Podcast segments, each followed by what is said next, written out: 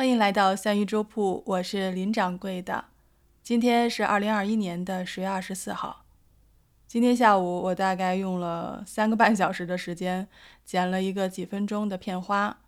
片花当中呢，我们是采访了呃喜马拉雅直播间当时在线的有三位主播，我们是随机 PK PK 到的。我问了他们一个问题，然后他们很真诚的给了我答案。下面呢，我们来听一下这期片花。这期片花呢，是我们下周三要播出的那期周更节目，让我们来听一下。哎，您好，哦，对面的主播您好，我是林恩二二幺赫兹，呃，我想通过今天咱们直播间的随机 PK，呃，问您个问题啊，您觉得盲人需要看电影吗？盲人他。他为什么就不需要看电影呢？有啊，人都是需要看电影的呀。那你觉得他会怎么看呢？盲人他怎么看电影？他如果他如果看不见，他是说听，有没有专门拍出来让他旁边还有人解说的？有的，现在有的，现在北京、上海都有在做。哎呀，那就太好了，那就太好，嗯，那就太好了。我真的真的是帮不了什么，但是我绝对支持。如果说需要我尽我的能力啊，我一定会。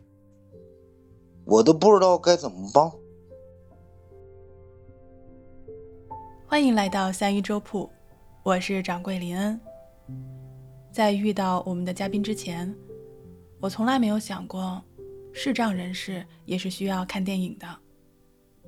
今天下午，我在喜马拉雅直播间随机采访了几位主播，非常感谢他们真诚的回答。那么，视障人士是如何看电影的呢？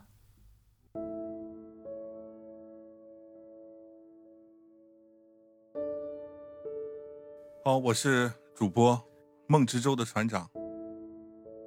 盲人分这个全盲，分这个半盲。半盲就是我们说的低视力的盲。低视力的盲呢他是可以看到的，不要把盲人都理解为看不见的人叫盲人。实际上，我们精准的说法应该叫视力障碍者。这个视力障碍者有等级的。我也没有去想，就没有这个意识去说，会觉得就是说有视觉障碍或者听听觉障碍的人，他会有对影视作品。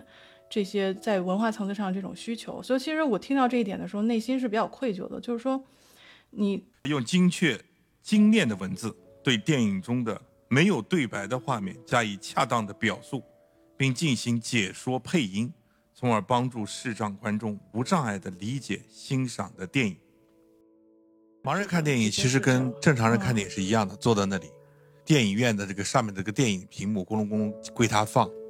然后盲人呢，就是呃，一边是听着电影的声原声，一边呢是听着解说的声，就是耳听电影。然后原来有有过视力的人呢，他可以还原到脑中，还原成他脑中想象的一个景象。如果原来没没视觉的，从来没有视觉的人呢，他会听，他会听，但是他会还原成一些混沌的影像，但是它主要是一个故事的一个线。